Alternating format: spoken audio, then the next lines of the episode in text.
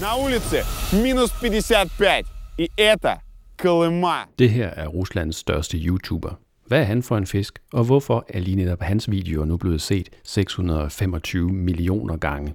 Lyt med længere ind i denne første sommerepisode af Intet Nyt fra Vestfronten, der som altid er tilrettelagt af Anders Gerdom Petersen. og Jesper Gormsen. Denne episode kommer også til at handle om en utrolig stedig jyde og hans overlange togtrækkerier med overforsigtige ambassadører og bundkorrupte dommere.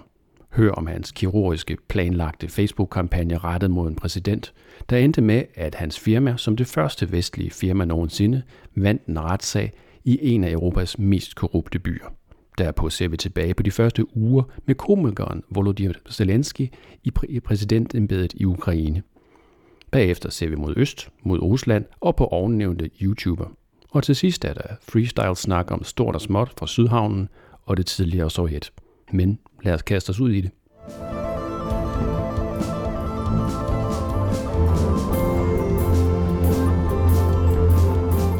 Første del valgte vi at kalde evakueringen, men efter nærmere omtanke, så kunne vi lige så godt have kaldt det viljestyrke. At flytte et vognlæs hæve-sænkebåger ud af et krigshavet Lugansk har helt sikkert krævet sin portion viljestyrke for Bias lokale direktør, Dinar Akshigitova. I denne anden del af en fængslende historie på i alt tre dele erstattes krigens maskingeværsalver med lokationsbestemte Facebook-annoncer. Før bestyrelsesformand Thomas Sillesen i tilbageblikkets klare lys leder os ind i en stor myretue af korrupte dommere, mafiabosser og viskesjusser, så starter vi historien med visionen, eller drømmen, når man vil, som fortalt af Dinar Akshigitova tilbage i sommeren 2018, mens vi sneglede os igennem Odessas elegante gader. This is the center of the city, yes, and we hope to build six or seven floors. And we, uh, the building located near Istanbul Park, and we would like to not close the view for tourists and for locals uh, to the sea because nearby is harbor also located. Odessa, det er jo en, en rimelig lækker by, det er der ingen tvivl om for dem, der har været der. Og, og øh, en dag, da jeg er rundt og kører, så lægger jeg mærke til, at når man kører rundt ned ved havnefronten, dybest set øh, lige op til en park, der her Istanbul Park, som er utrolig populær for folk at gå i, når de har fyreaftener i weekender, og lige ved siden af Potemkin-trappen, som er meget øh, berømt trappe, dybest set nok det mest kendte turistmål i hele Ukraine, nærmest for vestlige i hvert fald, øh, så øh, kan man sige, når man går ned ad trappen, så kommer man til sådan en vej nede ved havnefronten, og det er bare ruiner, der ligger hele vejen derhen. Altså, der er ikke en eneste øh, ordentlig bygning. Og der kan man jo sige, den udvikling, vi har set i London, i København, i Aarhus og så videre, er jo selvfølgelig, at havnefronterne bliver konverteret til ordentlige, moderne bygninger. Så jeg tænkte, det her, den her chance for at købe sådan en beliggenhed, den får jeg ikke engang til. Så jeg sagde til dem, prøv lige at finde, om vi ikke kan finde en bygning, der, der ligger der. Vi kæmpede sådan lidt frem og tilbage. Den første bygning, vi kiggede på, var den vejen her Primorskaya, og det var så nummer et. Og der havde vi så et møde med advokaten, som mente, at vi skulle betale, jeg tror det var 10 millioner for en ruin, der lå der. Øh, det er jo egentlig dybest set beliggenheden, man betaler for. Det var ikke, øh, det var ikke bygningen i sig selv. Og der er så siger, at det var måske også interessant, men hvad, hvad, hvad har I dokumenter på jeres ejerskab og sådan noget? Jamen, der havde de ikke noget overhovedet. Jamen, må der have noget skøre? Så, nej, det havde det ikke, men øh, så siger jeg, hvordan fanden kan vi så købe den? Jo, jo, fordi det er også der har betalt ejendomsskat der de sidste 12 år, siger det så. Og det var så ligesom, ah, der skulle nok lidt mere til, end jeg skulle købe en ejendom. Ikke? Så jeg, jeg sagde så, øh, vi må finde en anden. Og så fandt vi nummer 3B, som var lidt længere hen ad gaden, og dybest set kun to husnumre fra, øh, fra den her berømte trappe. Og den var ejet af en bank, som havde taget den fra en øh, fyr, der ikke havde betalt sin, eller firma, der ikke havde betalt deres øh, realkreditlån i 8-9 år eller sådan et eller andet, og så, ja, når man ikke betaler sig til sidst, så får man det jo taget fra sig, og så, så solgte de det så til os. Og øh, samme dag, som øh, vi havde købt den, og det var blevet offentligt, at vi havde fået skødet underskrevet, og det lå lå i de offentlige register, og vi betalte pengene, så ringede den tidligere ejer der. He called me, told that we need to stop this uh, money transferring og sagde til Dinar, at, øh, at øh, han var blevet bedraget. Banken havde snydt ham, de havde stjålet bygningen fra ham. Og dermed var vi jo også blevet bedraget af banken. Og, og øh, hun ringede så til mig og sagde det, og hun var selvfølgelig lidt over, overrasket. Det. Jeg sagde bare, jamen prøv nu at tjekke det hele en gang til, og tjekke, om der er nogle fejl i det. Og sådan noget. Men de tjekkede så alt, og der var indtil, der var intet, det var en, alt var helt perfekt. Og så sagde jeg, jamen, så må vi jo, så må vi jo sige, så er han jo bare ude på, at ja, han er bare dorsk. Ikke? Et eller andet sted, altså, vi har ikke nogen, vi har ikke øh, nogen forventninger om noget som helst, og jeg havde det egentlig bare sådan, at øh, vi har jo lov på vores side, så jeg tænkte ikke rigtig om. Så skete der det, at øh, lige pludselig så politi og anklagemyndigheden, så beslaglagde de bygningen.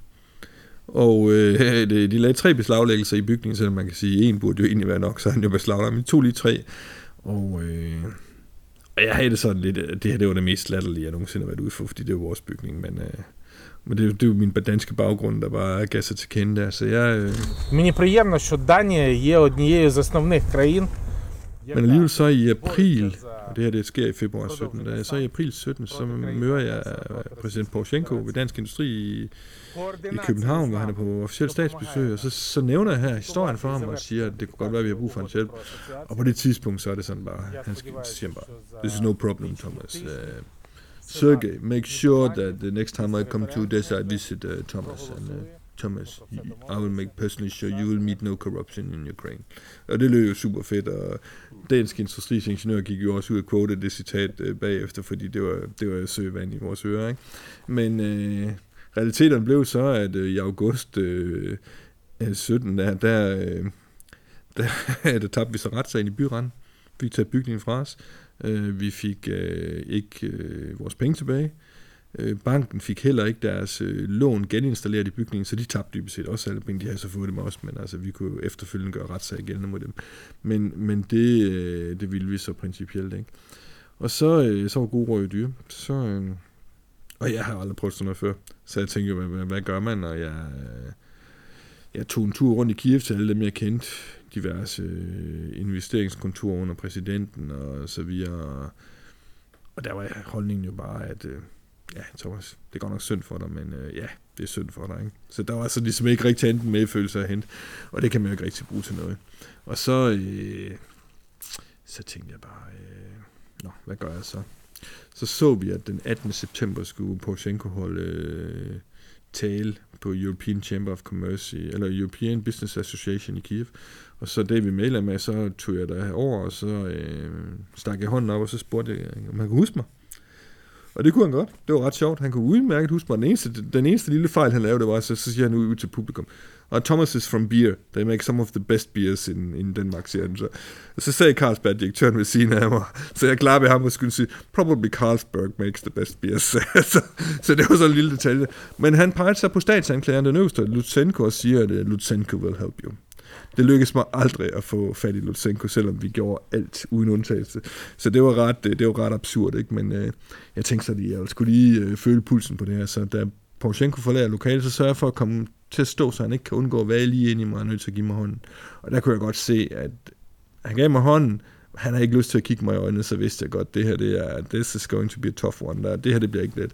Så jeg tænkte, nå, jamen, okay, hvad skal jeg så gøre? Så, øh, så til sidst, så, øh, kom jeg til at tænke på, at øh, Anders Fogh havde jo øh, været rådgiver for Poroshenko, så jeg tog øh, fat i en af hans øh, medarbejdere, som jeg kendte, og, og nævnte det her for dem, og, og de ville jo egentlig gerne hjælpe, men de kunne ikke rigtig grunde den her interessekonflikt, der var. Men de henviste mig så til nogle amerikanere, som havde et lobbyfirma i, øh, i, øh, i, hvad her det, i Kiev, og dem tog jeg kontakt til, de ville gerne hjælpe. Og, øh, og de er jo super cool, og det, de, de hjælper os hele vejen, og de har en stor del af æren for, at vi vandt. Så, så skete der det, at øh, vi tog en rundtur til Estland, Letland og Litauen og Norge og Kanadas ambassader. Og de fem lande, de sagde, at de ville gerne hjælpe os. Det var ret cool, og de øh, ville gå med til at lave en fælles udtalelse officielt til Poroshenko om, at vi skulle beskyttes. Og så havde vi jo sådan ligesom noget power bagved, og så gik vi så til den danske ambassadør. Og den danske ambassadør, han havde en helt anden mening. Det var sådan, Thomas, du har gjort nok. Altså jeg sagde, bare, ja, du har gjort nok. Du, du skal ikke gøre mere. Du har, du har allerede vist din holdning til det her. Jamen, jeg skal jo vente. Jamen, du, du, du, skal, nu, du skal også vire. Du skal også handle med de her mennesker bagefter. Øh, jeg skal fandme ikke handle med de idioter der. De skal bare ned under jorden, ikke? Nej, men, øh, ej, men du, du, du, skal ikke, øh, du skal også øh, tænke på fremtiden og sådan noget. Ikke? Så han vil ikke hjælpe. Så selvom vi har opbakning for de her fem lande, inklusive der et G8-land, ikke, hvilket var ret cool, synes jeg selv, ikke, så var der bare ingen opbakning at hente. Så, øh, så var gode råd jo dyre. Selv amerikanerne var sådan lidt, hvad fanden skal vi så gøre, ikke? fordi at, øh, de var jo vant til at, at gå ud, og så var det, at jeg snakkede med en af præsidentens rådgiver der inden for den der investering, som hun har nævnt for mig, at øh, den eneste måde, du kan vinde det her på, det er offentlige. Du er simpelthen nødt til, at folk kender den her sag. Og så tænkte jeg, hvad skal jeg så gøre? Og så havde jeg et firma, som jeg lige nævnte før, Haifa Freak, sammen med min øh, ven Daniel, og vi bruger utrolig meget Facebook-annoncering. Facebook så vi lavede et åbent brev til Poroshenko og Lutsenko, de der statsanklagerne og så præsidenten. Og så øh, taggede vi de to i den, og så øh, sagde vi på Facebook, og så kom jeg til at lave en fejl. Så i stedet for at bruge 30.000 på den her annonce, så brugte jeg 130.000 på fire dage. Dansk kroner. Dansk kroner. Så det gik rimelig hurtigt med at bruge pengene. Det sagde bare, så var de bare brugt. Men de var så geolokeret til, at det kun var Kiev centrum, hvor alle de officielle kontorer var, og så Odessa. Altså. Og der var to millioner mennesker, der så det her inden for de fire dage. Og så blev den øh, 35.000 øh, delinger og kommentarer i den, så Poroshenkos webmaster har fået 35.000 notifikationer ind på Facebook på de øh, fire dage. Og så var vi lige pludselig bare en stor sag. Altså så var det lige pludselig, okay, de der danskere, de ville ikke bare lige give op. Og øh, lige pludselig så kunne vi mærke, at alle de medier, vi har snakket med, som før var sådan, jamen det her, det sker jo hele tiden. Det her er jo ingen, det er jo ingen historie. Der er ikke noget specielt ved det her. Det, det, det, de var lige pludselig, åh, oh, der er en historie af den her, fordi lige pludselig var der nogen, der var kæmpe, ikke? Og lige pludselig så kunne vi også mærke, at øh, statsanklagerne ville jo godt lige pludselig hjælpe os også, fordi okay, vi er jo nok ikke... Øh, vi har tænkt os at kæmpe sådan noget. Og så begyndte det bare sådan lige så stille at rulle, og medierne begyndte at skrive om det. Der kom et par tv-interviews og sådan noget.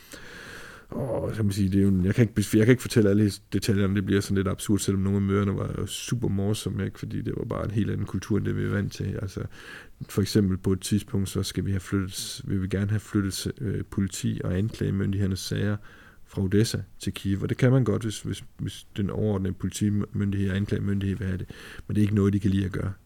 Men nu når det var os, så var det jo ligesom at trykke på lyset. Ikke? Altså det tog en dag, så var det bare flyttet over, fordi nu har vi ligesom vist, at vi har store balls, så de vil godt hjælpe os. Ikke?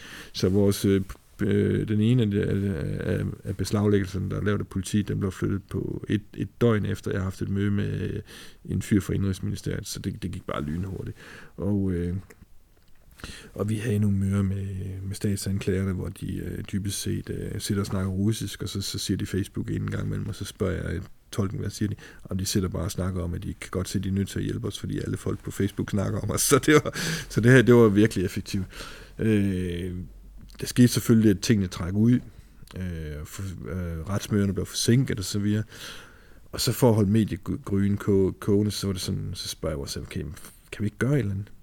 Nej, det kunne vi ikke. Vi var bare nødt til at vente. Så siger man, kan vi ikke klage over nogle af de her? Altså, de, de, det må være ulovligt, det de har lavet. Ja, selvfølgelig var det da ulovligt, det de har lavet. Altså, både politiet har gjort, og de må, altså, politiet måtte slet ikke tage en øh, beslaglæggelse. Det må der anklage myndigheden heller ikke øh, Øh, efter lovgivningen. Hvis, hvis vi havde været en beviselig part i sagen, og det kan man sige, det var jo banken mod den tidligere ejer, hvis det var os, der havde været en part, så må man tage det i 48 timer. De endte med at lave beslaglæggelser i 8 måneder, hvilket selvfølgelig var dybt, dybt ulovligt.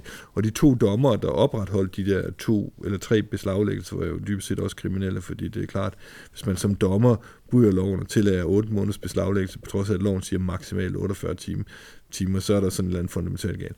Så begyndte vi bare at klage over officials. Og det var hver gang, at medierne ligesom, nu gav de ikke høre om det her mere, så tog vi bare en eller anden politimand, der har brudt loven, eller en anklager, eller...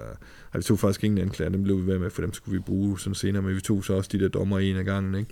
Og samtidig så geotaggede vi vores øh, markedsføring på Facebook, så vi fandt ud af, hvor dommerne de boede henne. Så, vi, så når de åbnede Facebook, så kunne de ikke undgå at se, at nu har vi klaget over en eller anden igen. Ikke?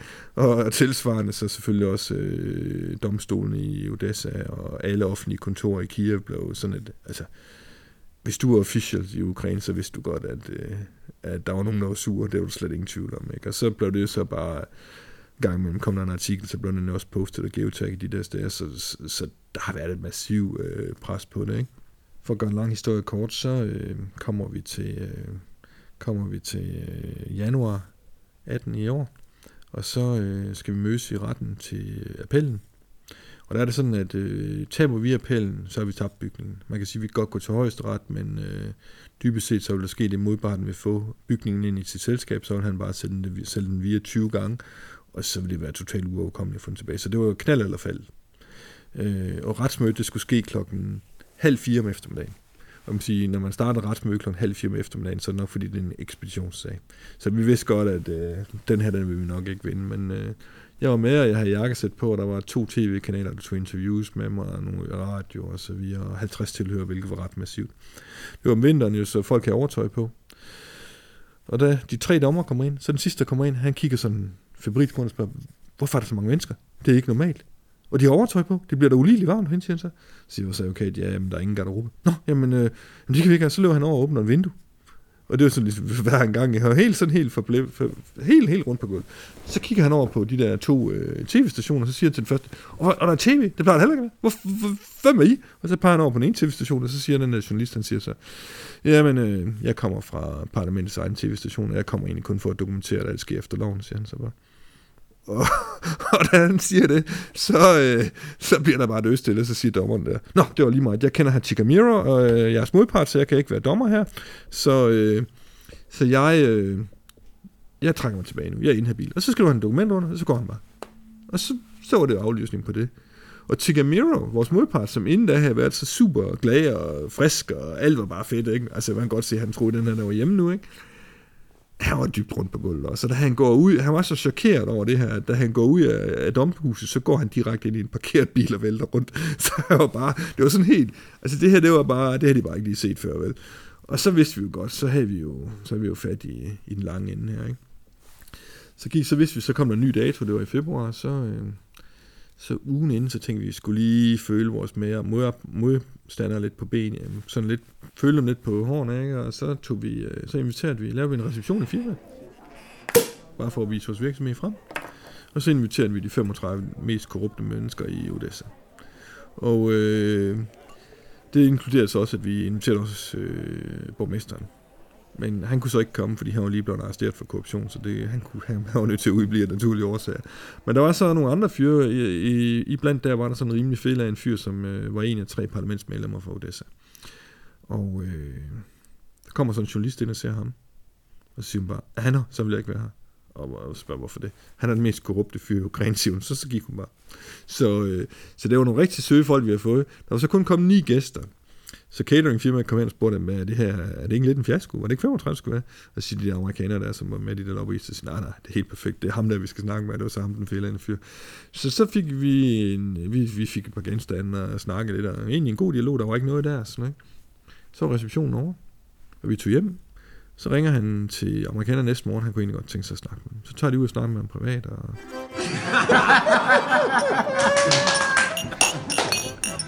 de sidder og kæver godt med, ikke vodka, men han kan godt lide whisky, så det var dem, de fik drukket på flasker af, de blev godt. Jeg har aldrig set voksne mennesker så fulde sig på førerne stadigvæk. Det var helt vanvittigt. Det var en god træning, de der amerikanere. Men så fortalte de mig, hvad der skete, så det her er jo så andenhånds. Men de fortæller så, at de var kommet, så, så siger han, øh, hvad er det, der er med de her danskere? Jamen ikke andet, de vil gerne beholde deres bygning. Jamen, øh, det kan de også få lov til, siger han så. Ja, men det var fint, ja, men øh, hvad, men øh, de skal bare betale for det, siger han så. Så siger de, det kommer ikke til at ske. Så siger han, prøv nu her. Jeg er en af de 14 familier, der styrer den her by her. De har kommet uden at spurgt om lov. Og jamen, nu er de her, siger amerikanerne. Så ja, jamen, det var også rigtigt nok. Og øh, de gør det egentlig også godt, siger amerikanerne. Ja, det må han også indrømme. Så de vinder nok alligevel. Ja, det var han så sådan lidt... Men det irriterer ham lidt til, det kunne han godt med. Så siger amerikanerne, men prøv nu at tænke på det. Hvis nu for eksempel det lykkes at vinde det her sag for dem, så får jeg jo vist, at der faktisk er ærlige virksomheder i Odessa. Mm, ja, det var jo en god pointe, synes han, politikeren. Så, så, øh, så endte han egentlig med at gå med til, at vi kunne øh, få lov at vinde uden at betale. Så det var ret øh, fedt. Øh, ikke, vi havde måske vundet alligevel, fordi vi var egentlig så meget med i på cykelstien. Men så ringede han til den ene af de to ejere af det firma, vi er op mod. Og han sidder i Schweiz. Og så siger han, øh, du får lige... Øh, og her bliver telefonen så givet til Biers amerikanske rådgiver, som vi har valgt at fjerne navn på af hensyn til selv sammen. Så snakker han med øh, Skoblenko, som var Chikamiros partner, og så siger han bare, at de her danskere, de kommer til at forfølge dig resten af dit liv. Du kan slet ikke være fred nogen steder. De bruger europæisk lovgivning ved det. De bliver bare ved og ved og ved. Det er en helt anden kultur. Det, de giver aldrig op, sagde han så bare. Så Skoblenko, han var lidt, øh, lidt chokeret. Og så blev de enige om, at de må hellere ringe til Mafia-bossen for Odessa. Så, øh, så de ringede til øh, Ivan Markov, som øh, flygtede ud af Ukraine, da Majdan var der, og kom i fodlænke i Italien, men lykkedes at bestikke en dommer og blev sendt til Moskva. Mafiabossen Ivan Markov, der nu bor i Moskva, kender godt den amerikanske konsulent, fortæller Thomas Sillesen og refererer efterfølgende telefonsamtalen imellem de to. Jamen, hvordan er det i Moskva? Jamen, det er rimelig fint. Jamen, det er godt. Herefter spørger konsulenten så, hvordan vejret er derovre. Hvortil Ivan Markov svarer, Ej, det var så lidt dårligt, siger Ivan Markov. den amerikanske konsulent siger så spydigt, at det er ærgerligt, at Ivan Markov skal være i Moskva i rigtig lang tid. Oh, it's a pity you have to stay there for a very long time, siger han så bare.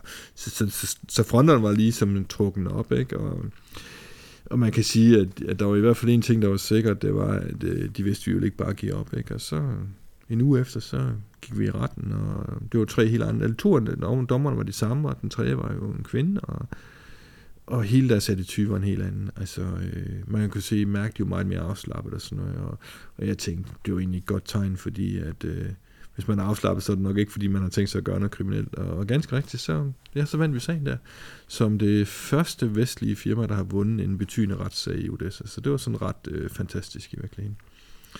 Øh, og det var, øh, jamen altså, det var bare, bare at fortælle det nu, er jo sådan hårdt rejse sig på mig, ikke? fordi jeg synes, det var noget af det fedeste, jeg nogensinde har været med til i mit liv, ikke? Og, øh, og det synes ukrainerne faktisk også, det var det, det, var det sjove, fordi at øh, efterfølgende, så holdt vi en reception i Kiev, for alle de mennesker, der har hjulpet os der, og øh, der kom tre parlamentsmedlemmer hen, der har hjulpet os, og alle sammen skulle tage selfies med mig, og så smed de det op på Facebook, at de har hjulpet danskerne til sig. Ikke? Altså, det var jo sjovt at opleve, at øh, alle de mennesker, der ikke ville hjælpe mig i starten, lige pludselig, allerede en måned før vi vandt, begyndte de at snakke om, at vi vandt nok, fordi nu har vi kæmpet godt og sådan noget. Og det gjorde vi så også, og det var jo øh, på mange måder en fantastisk ting, fordi det viste for det første, at det kan lade sig gøre. Også selvom man er en lille fisk som os. Men det viste også, at øh, Ukraine bevæger sig den rigtige vej. Altså ingen tvivl om, at øh, den her sag havde vi aldrig vundet i Rusland. Øh, men i Ukraine kunne vi, og, øh, og det, det siger jo meget om den bevægelse, der er i Ukraine på vej mod Vesten. Så det var, det var fantastisk at opleve. Du lyttede til anden del i en fortælling om det danske ingeniørfirma Bias indædte og tidskrævende kamp imod uretfærdighed i Ukraine. Men samtidig også en fortælling om et Odessa, hvor ret kan være ret, selv i et Ukraine gennemtæret af korruption.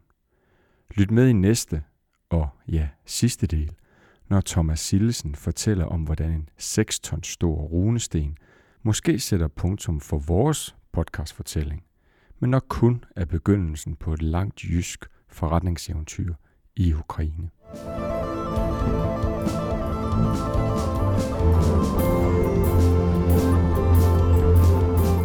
Ah, det er svært ikke at skulle kommentere på det her, men vi må vente til næste gang. Men vi bliver i det mindste i Ukraine. Mandag den 20. maj, der blev øh, den nye præsident i Ukraine indsvoret i embedet, og i dagene efter, der talte og skrev man stort set ikke om andet end de russiske medier, jeg følger. Så jeg satte mig ned og så talen, og jeg forstår cirka 10 procent, fordi det er ukrainsk. Men så fandt jeg så på præsidentens hjemmeside, fandt jeg talen i russisk oversættelse, og jeg blev sgu helt rørt. Gjorde du også det? Ja, det gjorde jeg. Jeg sad også og så uh, talen. Jeg, jeg, jeg tror, jeg forstod lidt mere end 10 procent, men uh, du har fået mere ud af at læse talen, tror jeg, end, end jeg har. Men altså, hvis jeg bare lige må tage en lille ting. En af de ting, der blev ændret i forhold til, hvad de forgangne præsidenter har gjort, det var, at han kørte jo ikke frem til øh, parlamentsbygningen. Han gik.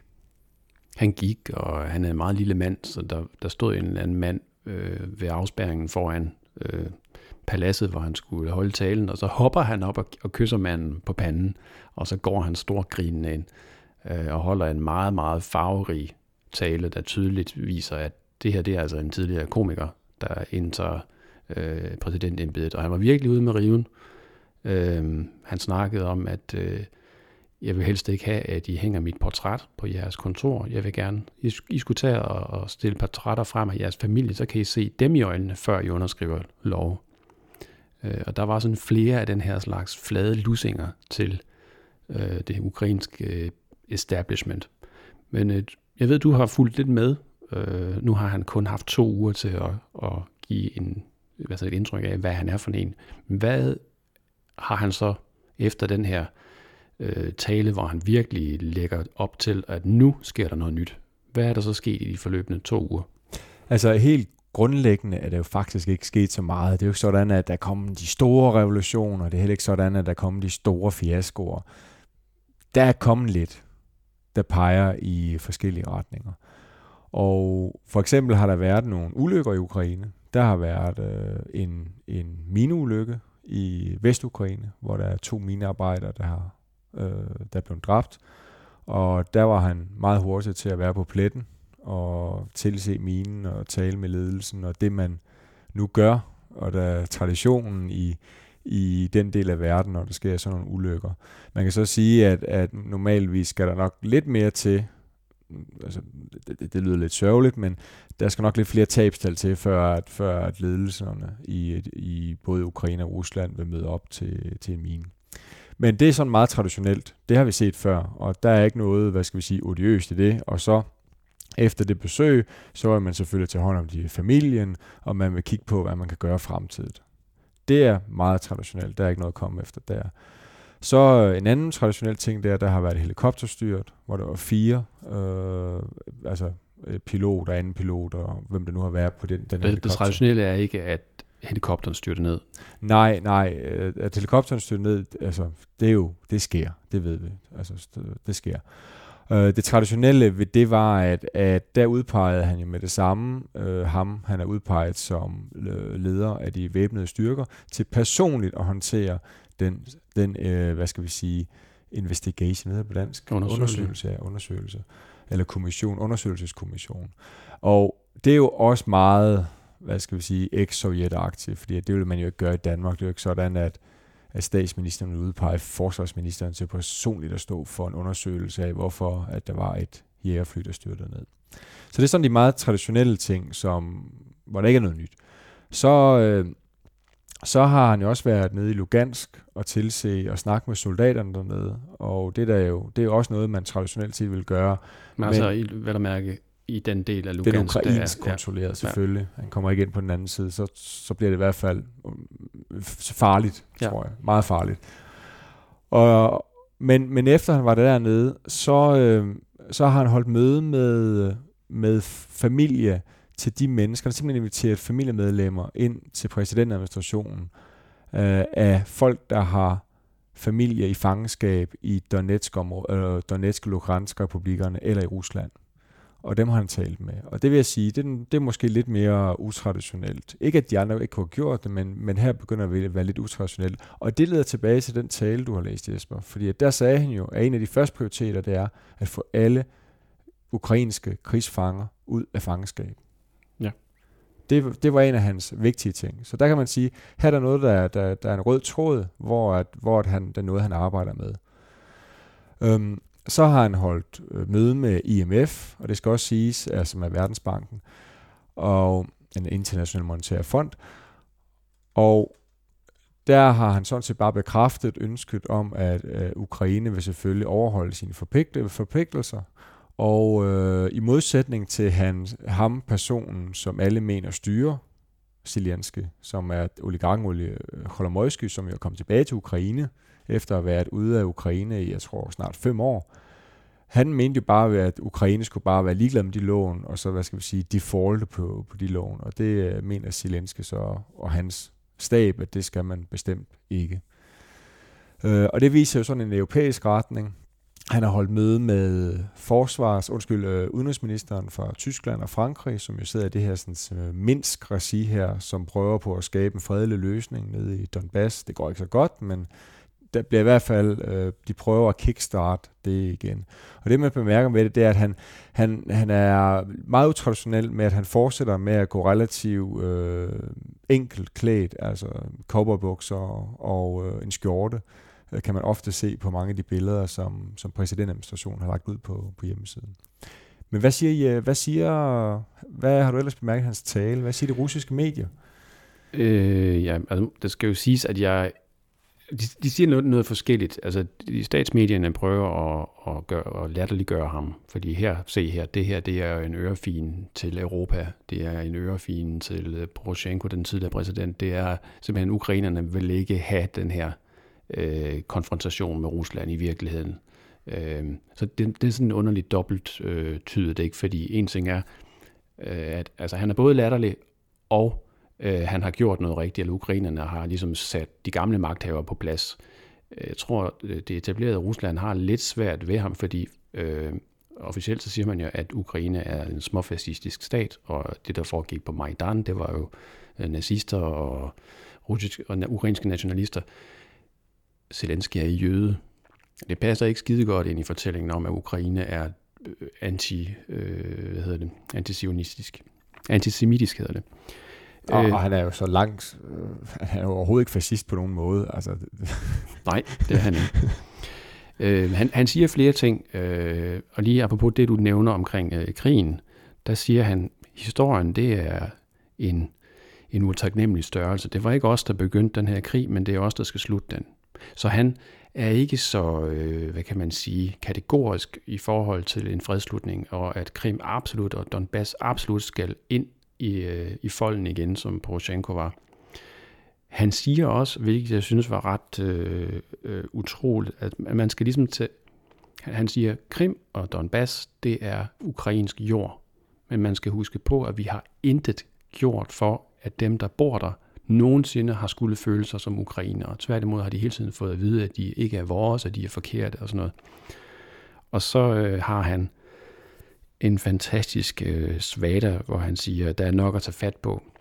Øh, for eksempel de her øh, hospitalsvæsener og, og reformer af hospitalsvæsenet. Det er som regel folk, der aldrig selv har været indlagt på en almindelig øh, afdeling, der altså taler om reformer. Og det aller sjoveste, det er, at han siger, og så er det de ukrainske veje, som kun i folks allervildeste fantasi bygges og repareres. Altså med andre ord, der bliver gjort absolut ingenting. Så i i de, øh, det, og det er de her ting, man, man ligesom øh, bider mærke i, hvor nemt, altså den her fuldstændig vanvittige øh, stemmeprocent, han fik, han fik vist op mod 75 procent af stemmerne. Altså, ukrainerne havde fået nok, og det kan godt være, at det er et protestvalg, men det viser også bare, hvor, jeg tror, det har givet nogen håb. Øh, der, og, og andre er bange, altså der er mange russere, som virkelig er panisk angste for flere revolutioner. De snakker om, at vi vil have evolution i stedet for revolution, og de snakker om øh, en zelenskificering. Altså Zelensky kommer også af ordet grøn, ikke? så sådan en, en altså det hele bliver grønfarvet, og det er farligt, vi skal passe på, og også at man ser sådan spøgelser alle vegne, og nu er det Zelensky-inspireret, det der sker i, i Ekaterinburg, hvor man holder demonstrationer mod kirkebyggeri, og det er Zelensky-inspireret det, der sker i Arkhangelsk, hvor man demonstrerer mod øh, anlæggelsen af et forbrændingsanlæg. Øhm, så han, er, han spiller en kæmpe rolle også i nabolandet Rusland. Og det, det lyder jo slet ikke underligt, fordi der er jo rigtig mange, som formentlig ønsker en lille smule mere demokrati, end, end Rusland har realdemokrati, end Rusland har kunnet præstere i mange år. Og så er der jo en sidste meget interessant ting, der er, når du går ind på det typiske regeringskontor i den her del af verden, hvad er det så, du plejer at se, der hænger på væggen? Dronningen. Ah, Jesper, kom Jamen, det ved jeg ikke. En Putin måske, eller en præsident. Nå, i den her del af verden. Okay. Ja, ja, ja, ja. ja. Og det sagde Zelensky noget helt specifikt til. Ja, han ville ikke hænge der. Han ville, øh, som jeg sagde, hellere have, at embedsmænd har, har billeder stående af deres pårørende, og så skal de prøve at kigge dem i øjnene, når de vedtager de her love.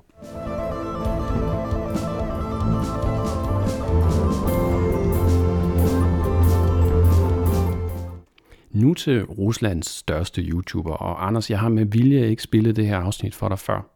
Hvem tror du Ruslands største YouTuber er, og hvad tror du hans øh, video handler om? Puha. Øh, jeg er rimelig sikker på, at Navalny, oppositionspolitiker Navalny, han ikke er Ruslands største YouTuber. Han er egentlig stor. Egentlig stor. Jeg tror, han er nummer 4 eller nummer 5, ja. Så er det næste spørgsmål, der er, hvad, hvad er han for en en? Han er ikke politiker. Det, og det er ikke præsident Putin, der har en YouTube-kanal, som er populær. Det, det kan det Nej. ikke være. Hvad laver han? Det må være noget... Han er gamer. Jeg tror, han er gamer.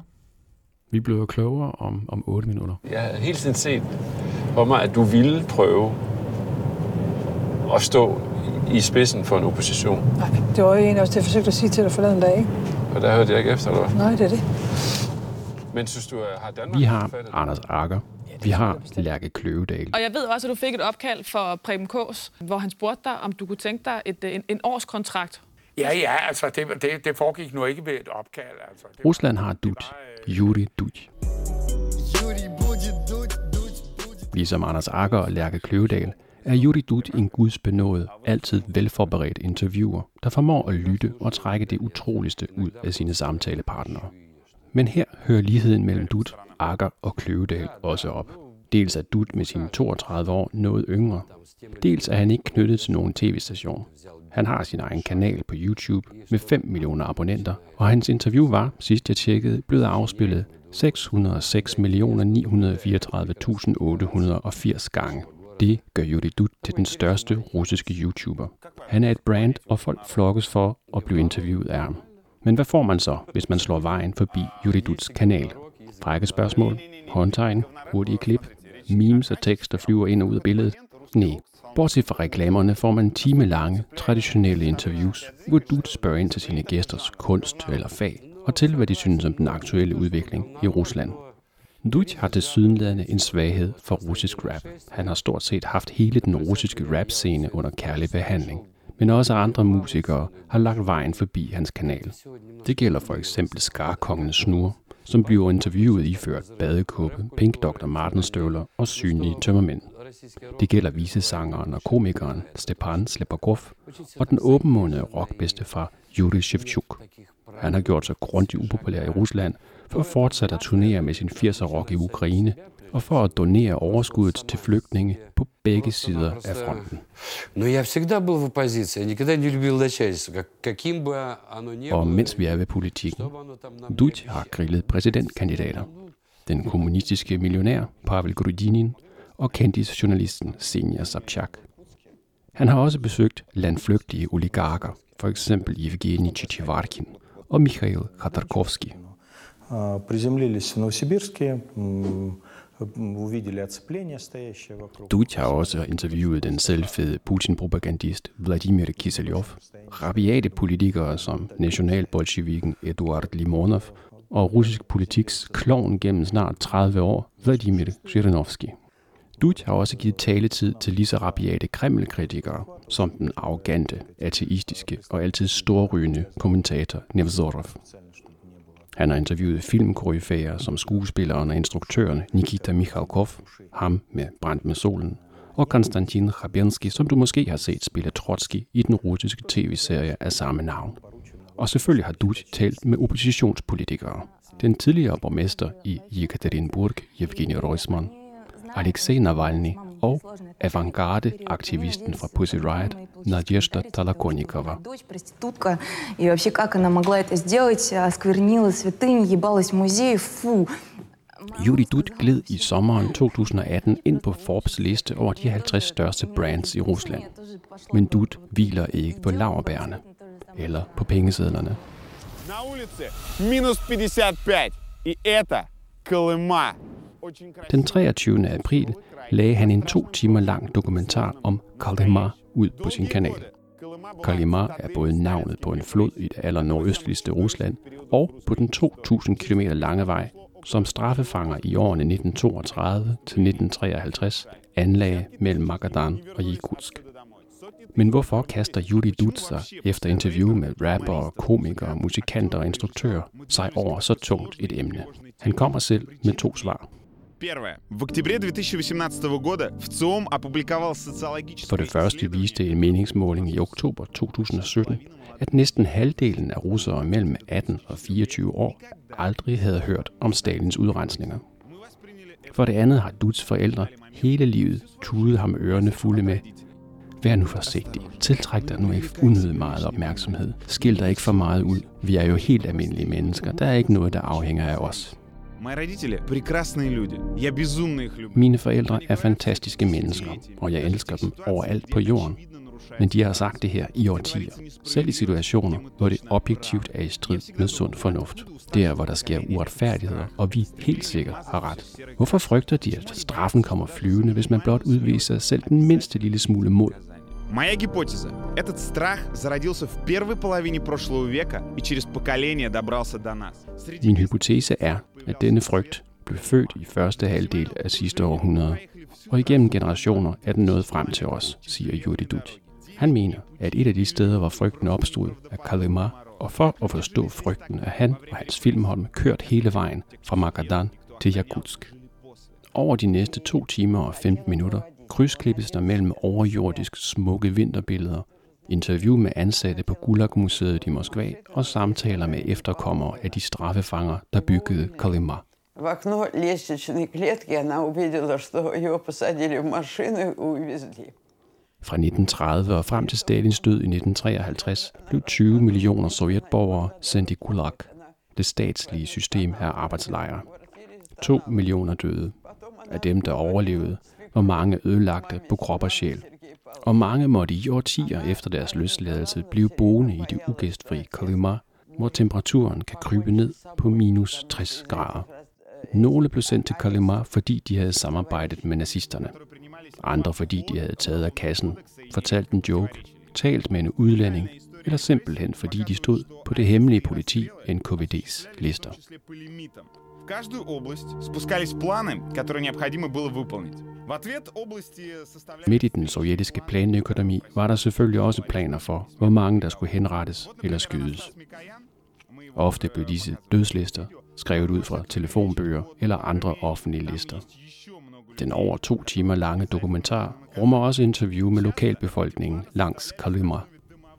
Vi møder lastbilchauffører, der med den største selvfølgelighed starter dagen med at stille gasbrændere ind under tankene på deres lastbiler for at bringe brændstoffet op på en temperatur, hvor de rent faktisk kan starte bilerne. Почему ты остаешься? А, Потому что я, несмотря на вот весь этот постапокалипсис, э, я Der er også interview med ildsjæle, der kæmper for, at de unge bliver i området, og interview med indtil flere, der mener, at der også var gode ting ved Stalin-tiden. Многое было, конечно, сделано и хорошее. Например, то, что Сталин... Det synspunkt får sidst i filmen følgende svada med på vejen af Yuri Dudj. Некоторые из тех, кто досмотрел наше видео до конца, скажут, Дудь, ну вот чё тебе этот Сталин? Чё ты так часто... Hør nu, Dud, hvad har du med ham der, Stalin? Hvorfor snakker du så ofte om ham? Du har jo lige fået at vide, at et af Ruslands vigtigste problemer er, at man stadig diskuterer, om Stalin havde ret eller ej. Vi har ikke kørt langs Kalima for at debattere, om Stalin havde ret eller ej. Det spørgsmål kan man godt svare rigtigt på, uden vores deltagelse. Vi har ikke kørt langs Kalima, fordi det handler om vores fortid. Det handler om vores nutid. Frygt er frihedens største fjende. Ikke at frygte noget er at være følelseskold og dum, men at frygte en raslen, et blik, at frygte det at have sin egen mening. Det er ikke at tage chancen. Det er ikke at interessere sig for det nye. Det er ikke at udvikle sig selv og sit land. Vi har kørt langs Kalima for at minde alle om to simple menneskelige værdier. Vær ikke bange og respekter dig selv. Не бойтесь, уважайте себя. Gør vi det, så vil der måske aldrig mere komme perioder i vores lands historie, hvor man behandler mennesker værre end dyr. стране больше никогда не случится. Всем мир!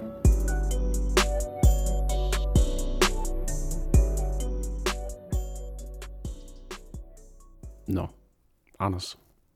Når du- folk nu siger Dutch, hvad, hvad er så dit indtryk af ham? Jamen, jeg sad faktisk og tænkte, hvornår er der præsidentvalg i Rusland næste gang? Øh, det er der i 24. Det vil sige, at i 2024, så er det Yuri, han hedder. Yuri Dut. ja. Yuri Dut, der kommer til at stå øh, blandt øh, Vladimir Putin, og så Yuri Dut. Så, så, kan, så kan Rusland lave en, øh, en Zelensky. En Zelensky. Ja, måske.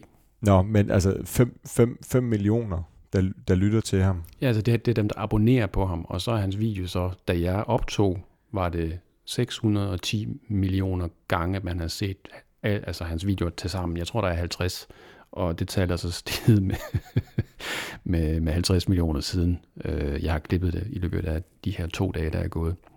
Jamen, jamen Yuri Dut, han er vel egentlig det, som, som der mangler på mange af de store russiske tv-kanaler. Han er en rigtig journalist måske. Jamen, øh, helt klart. Øh, øvrigt, så det der interview, han holdt med, med hofpropagandisten Kiselyov, det gik ikke så godt. Men jeg tror egentlig, at øh, fordi han får ikke et ben til jorden, Kiselyov kører rundt med ham. Men jeg tror egentlig, at hans, hans øh, lyttere er bare blevet bekræftet i, at Kiselyov er en nar. Altså, at hans lyttere er nogen, der aldrig tænder for statstv. Altså, statstv er noget, der kører hjemme hos bedsteforældrene, og måske hos forældrene. Men i Duts generation, jamen, så er det jo internettet, det hele. Mm. Øhm, og øh, jeg synes, at det er... Jamen, hvordan... du, du, gættede på, at han var gamer. Overrasker det dig, at det er den her slags øh, content, han øh, producerer, og at man med den slags indhold kan være øh, Ruslands største YouTuber? Ja, altså det er, det er meget overraskende. Og så alligevel ikke, fordi nu nævnte jeg, da du lige satte indslag til, at der findes jo også øh, Sjøt og Sjøtministeriet her i Danmark, ja. som jo også har relativt mange øh, lyttere og seere. Og han har jo selvfølgelig hans komiske taler, ja. som jo ikke er, han siger jo selv, de er dybt, dybt useriøse. Men han har jo også den mere seriøse del, hvor han rent faktisk interviewer politikere og går dem lidt på klingen. Og, øh, ikke kun politikere, men, men blandt andet også politikere. Så, og jeg tror, at en mand som Dut, en mand som Schødt, kommer, altså, kommer bedre igennem hos de mennesker, som måske er 15, 20, 25 nu om dagen. Ja. Øhm, men altså, det bliver jo spændende at se, hvordan han kommer til at udvikle sig fremover, fordi hvis, hvis den nuværende styre i Kreml synes, at Navalny er en farlig person, hvad kan han så ikke ende med at blive, hvis han begynder at blive mere og mere politisk med tiden? Ja, det er et godt spørgsmål. Jeg synes, at øh, jeg har jo set den her to timer lange dokumentar om, om Stalin, og den er, det måske være mig, der vil blive gammel, men jeg er virkelig rørt mange gange i den her film. Ikke mindst, jeg ved ikke om du lagde mærke til, at der er en kvindestemme, to gange en ældre kvinde, der taler. Det er Sergej Karaljovs datter. Okay. Det er det, rus, det sovjetiske rumeventyrs far.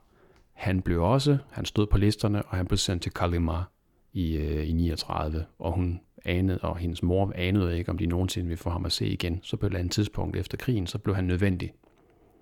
Øh, og det, det vidner om det der fuldstændige vanvid, der herskede i, øh, i Sovjetunionen. Øh, og det er også hende, der, det, du hører hende to gange.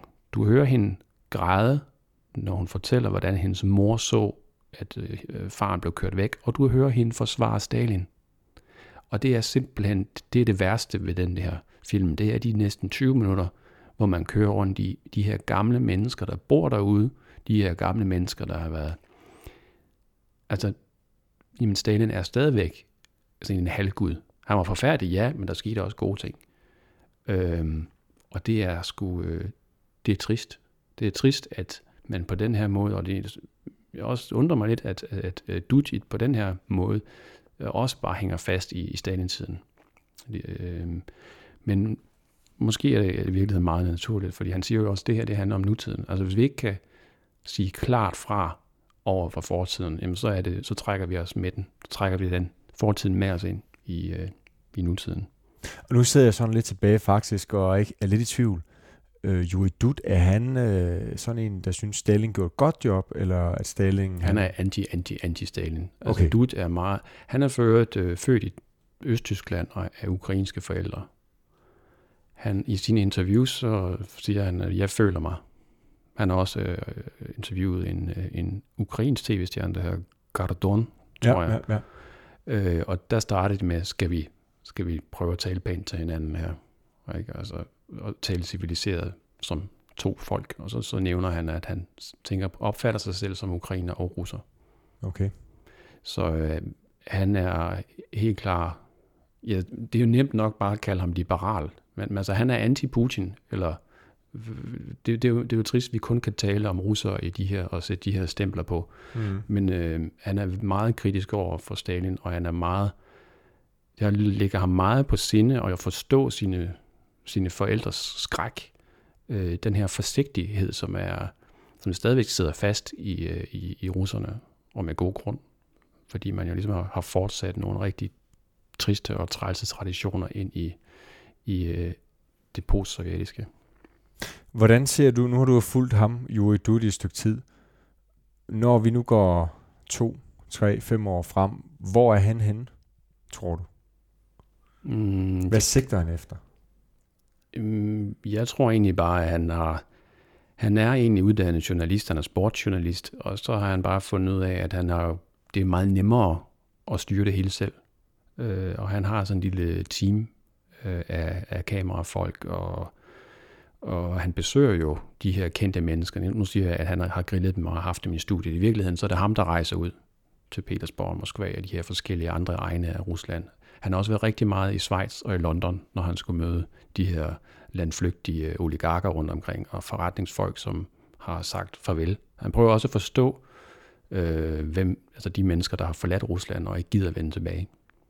Det er svært at sige. Det kommer også meget an på øh, de, den seneste udvikling, altså hvor hårdt vil regimet prøve at slå ned på internettet. Vi får se.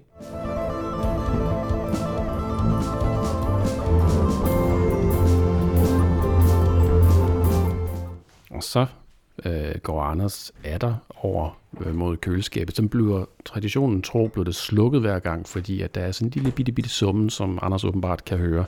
Øh, nu tænder han for køleskabet igen og åbner en øl. Og øh, nu er vi nået til vores yndlingsprogrampunkt, nemlig ølsmagning. Men øh, denne gang så bliver det også lidt, øh, lidt kort nyt og løst og fast fra, fra Sydhavnen og det tidligere Sovjet. Ja, vi har jo simpelthen øh, valgt at flytte vores, øh, ikke kort nyt sådan set, også kort nyt, men at øh, tage vores øh, siden sidst og flytte ned sidste programmet. Nu står verden ikke længere. Nej, altså det kaldes øh, udvikling. Øh, og apropos udvikling, så har jeg jo, og nu tager jeg lige og åbner den her øl her, så kan du lige studere den, mens jeg lige taler. Så har jeg jo været på podcastkursus, og øh, nu er jeg jo, jeg vil godt vedkende mig selv, jeg er ingeniøruddannet. Det er der mange af vores lyttere, der allerede ved. Men igennem den danske scenekunstskole, den lader vi lige stå et øjeblik, har jeg været på kursus i en podcast op i et øh, tidligere sindssygehospital. Det hedder det, sindssygehospital på Nykøbing, Nykøbing Sjælland, eller i Nykøbing Sjælland. Ekstremt flotte omgivelser, vil jeg sige. Det var mega fedt, det vil jeg sige. Men jeg var jo på udkig efter et såkaldt, øh, hvad skal vi sige, kursus for videregående, og det, det, det findes der ikke rigtigt. Altså, der er bare ikke rigtigt et kursus for videregående podcaster. De fleste, man kan finde derude, det er sådan nogle kurser for, for, for begyndere. Så det, jeg fandt ud af, blandt de 13-14 deltagere, der var, øhm, der var jeg øjensynligt, for uden underviseren, den absolut mest erfarne. Jeg følte mig lidt som en, øh, hvad skal vi sige, øh, bedstefar øh, blandt øh, det er skægt, lidt yngre. Fordi jeg var, har været til et arrangement med, hvad hedder han? Ole, Ole, Ole Hørkilde. Før, og i den tro, at det, var, det handlede om, øh, at, altså, at alle ville være amatører. Men til det arrangement, der var alle professionelle, og jeg var den eneste amatør. Øh, og jeg spillede noget, det er fire eller fem år siden. Og øh, jeg kan huske, at jeg spillede noget for den her fremmødte elite øh, som alle sammen havde klippet til både Radio 24 og til P1. Og de blev enige om, at øh, nogen burde lave podcast om os. Altså, der var ikke rigtig nogen kommentar til, øh, hvad, hvad mit indslag egentlig handlede om. Anders, du sidder, du har nu også skænket noget op. Det er en meget mørk hvedeøl, ser det ud til. Ja. Og du øh, sidder og tyder, hvad der ja, står. Jeg prøver på at finde ud af, hvor den er lavet. Altså 100% er den lavet i Ukraine af FSU, som er et tyrkisk bryggeri. Ah, det, ah, er, det, det er jo storslået, Men, Anders. Noget, sådan noget industrielt sprøjt, du har købt. Ved du hvad, det er faktisk lavet i Mikolaje, for der har vi jo været. Der Nå? fik vi faktisk god øl sidste gang. Så, ja, det er rigtigt. Så den hedder øh, Hvide, hvide Nuts, øh, hvad hedder det? Nå, Hvide Netter. Ja, Hvide Netter. Ikke at jeg tror, der er hvide netter i Nikolajev, rigtigt. Det er der sgu nok mere mod St. Petersborg. Så det er en mørk øl, der hedder hvide netter. Jamen, skal vi ikke prøve den så? Skål. Jo, skål. Og jeg synes faktisk måske, lige stop, måske skal vi skåle for, fordi jeg har fået nyt arbejde, så jeg, jeg flytter til Rusland i overmorgen. I starten af juni flytter jeg til Rusland. Jamen, uh, tillykke. Jo, øh, og nu ved I det også, øh, lytter så fremover vil der måske komme lidt mere... Øh, vi vil lave nogle af programmerne online, hvor det vil være lidt, være lidt rumklang. Måske. Altså, man vil nok kunne høre, at vi sidder forskellige steder. Ja, så vi flytter simpelthen fremtidige optagelser, ikke med alle sammen, håber vi, øh, til henholdsvis Søborg, ikke? Jo. Søborg og øh, et eller andet sted uden for Moskva. Ved siden af Græs. Ja, ved siden af en by, der hedder øh, Skidt. Møg. Ja, uden retning i hvert fald. Så øhm, apropos, øh, du nævnte det der med det forbrændingsanlæg, de vil bygge i Arkhangelsk, som folk er modstandere af. Men man også bygge et der? Hvad sagde du ikke det? Tidligere i dag? Jo, det er derude sted, at man har overvejet. Og, og, og det er jo en fuldstændig... Øh, altså, det, det er en af de ting, hvor jeg altid har tænkt, russiske politikere, hvis, hvis de nu... De er så gode til propaganda, Hvorfor tager de ikke og laver god propaganda for forbrændingsanlæg? For eksempel øh, tager nogle journalister og viser dem nogle forbrændingsanlæg, vi har i her i Danmark, som ligger midt inde i byen. Eller, eller måske øh, øh, prøver på at forklare folk, at de her forbrændingsanlæg bliver topmoderne forbrændingsanlæg. Ikke sådan noget, der kommer kulsort røg ud af skorstenene. Ja. Jeg synes, det er synd faktisk. Ja, fordi man har virkelig behov for flere lossepladser, bedre lossepladser, og man har virkelig behov for øh, affaldsbehandling, og man har virkelig behov for også forbrændingsanlæg. Men der er bare ingen tillid overhovedet. Og, og, på grund af propagandaen? Ja, blandt andet. På, altså, altså, når man har råber, at ulven kommer og har råbt det rigtig længe, så holder folk jo op med at, at tro på det. Anders, du sidder og drikker den der øl, og du siger slet ingenting. Hvordan smager den? Den, øh, den smager udmærket, men jeg, jeg vil være helt ærlig at sige, at jeg vil hellere have en rigtig hvidøl. En rigtig lys hvidøl. Øhm, den, den er sådan lidt den er sådan lidt øh, flad i det, synes mm-hmm. jeg. Enig, den er ret øh, fredsommelig. Øh, så ikke noget faktisk er vores råd, råd her tage til Mikolajev. Og drikke og så, så er der sådan et, øh, en sidegade til en sidegade, som ikke ligner noget. Og der er sådan en bar nede i kælderen. Den, den, den kommer og der flyver vindhekse på den der sidegade til sidegade. Ja, det, gør, det er faktisk i nærheden af deres, øh, deres gamle banegård inde, inde midt i byen, som så ja. ikke bliver brugt længere. Nå, Lad nu ligge. Yes. Ja. Må jeg sige noget? Ja. Øhm, I øjeblikket kører der jo en serie, der hedder på HBO, på det her store konglomerat, hvor, at der var, hvor den her sådan, mindre kendte serie, hvad det nu hedder. Game of Thrones. Game of Thrones også kører, ja. Der kører en, en serie på fem afsnit, der hedder Chernobyl. Og der er kun én ting at gøre, hvis man lytter til den her podcast. Det er at se den. Det er genialt. Det er kun den ene halvdel af redaktionen, der har set den, men øh, jeg tror gerne. Jeg tror det gerne. Men, men den ene halvdel vil gerne forklare, hvorfor. Fordi at den er blevet havlet lidt ned i den, i den danske verdenspresse. Det har lidt at gøre med, at de taler perfekt engelsk. Og det synes jeg er fint, fordi hvis de ikke taler perfekt engelsk, så skulle de tale et eller andet, øh, hvor de taler lidt halvrussisk, halv engelsk, og det lyder forfærdeligt. Øh, eller også skulle de tale russisk, eller kun ukrainsk eller russisk. Og hvis de kun havde talt ukrainsk eller russisk, så har man ikke kunnet finansiere det. Så derfor er det rigtig godt, at de taler perfekt engelsk i min verden. Men det hele i serien, i det hele i film, effekterne er fremragende. De har taget en lille smule let på historien nogle steder, men det gør ikke noget i en stor sammenhæng. Men altså, hvad, hvad er det, der er så fantastisk? Fordi det kan jo ikke være, at det bare ligner rigtig godt. Hvad er det, der er så vigtigt ved os? Altså, hvorfor skal vi se? Hvorfor skal jo, jeg se den her? Jamen, der, der er to ting. Øh, den ene er faktisk, at det er uhyre dramatiseret på en, på en fantastisk måde. Det er en horrorfilm, uden at være en horrorfilm, men det er det. Altså, man ved, at ingen monstre er, men det er lige så forfærdeligt. Altså, det, man, det er virkelig mere, det er mere uhyggeligt. Monstrene er menneskelig dumhed. Ja, det kan man godt sige. Det kan man godt sige. Og så er skuespillet godt, synes jeg personligt.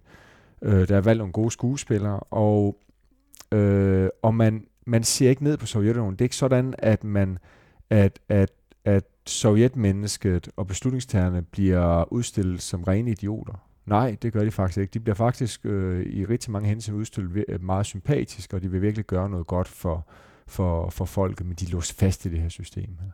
Jeg synes, det, det viser rigtig godt Sovjetunionen på, på godt og på, på ondt, faktisk. Fedt.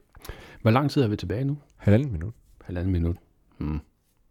Nå, jeg kan lige lynhurtigt fortælle, hvad sådan i to tendenser, jeg har lagt mærke til i, i russisk politik i seneste stykke tid. Man har vedtaget en masse super hårde love. Lov mod fake news, lov mod at fornærme, fornærme magthavere, og så har man vedtaget en lov om det suveræne internet, hvor man potentielt set kan lukke det russiske internet ned, altså adskille det russiske internet fra det globale internet. Og så har man også tænkt sig at installere ansigtsgenkendelse i hele Moskva. Der er ligesom to øh, reaktioner på det her. Nu er der et minut tilbage, siger Anders. I de kremlkritiske medier er der nogen, der siger, panik, paranoia, hjælp i forkæsiske tilstande, og så er der andre, der siger, nej, bare roligt, det her det bliver aldrig så slemt, det her det handler i virkeligheden om korruption. Altså, der er nogle store magtministerier, der handler, og der prøver at, at skrabe bemyndigelser til sig, fordi bemyndigelser, det giver dem mulighed for at afpresse, så det handler i virkeligheden bare om penge. Og de her love, især den her lov om det suveræne internet, er statsfinansieret. Så alle udgifter, som private har i forbindelse med at lukke internet ned, det vil blive betalt af staten, og lurer mig, om ikke nogen i staten vil tjene lidt penge på det. Det var her med det, vi havde valgt at bringe i denne juleudgave af Infinite for Vestfront. Ved mikrofonen var som altid Jesper Gromsen og Anders Skærlund Petersen. Og her til slut kommer du til at lytte til vores jingle, som er lavet af Alexei Marusov.